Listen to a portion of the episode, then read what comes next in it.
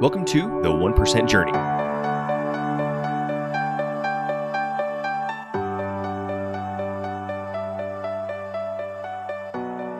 Hi, my name is Brandon DeVere, and in this podcast, I will share the stories of my journey to get 1% better each day across four main categories mind, body, business, and relationships. I hope you enjoyed today's story, and thanks for joining me as I look forward to our journey together.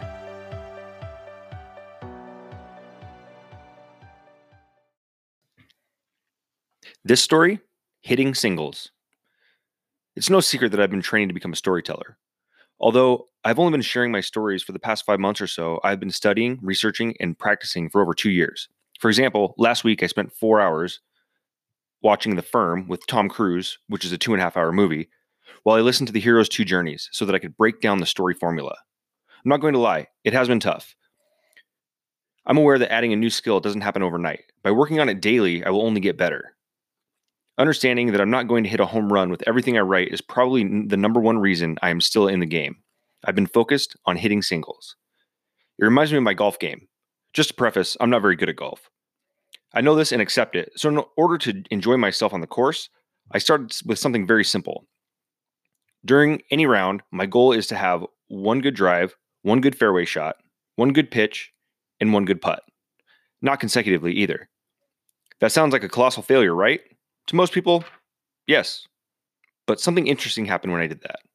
Over time, I went out, I slowly got better, going from a goal of having a minimum of four good shots per round to having one par per round, and now up to three pars per round. Yes, I'm still not very good, but instead of focusing on the entire round, I'm able to focus on each shot. Again, while I'm still not very good, I've gotten much better. Same thing with my stories.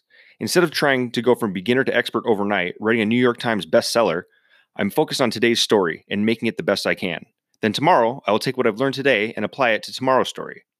Obviously, I want to master the craft of storytelling, but I know it won't come from constantly swinging for the fences. That's why I will continue to focus on hitting singles. Thank you for listening to today's story.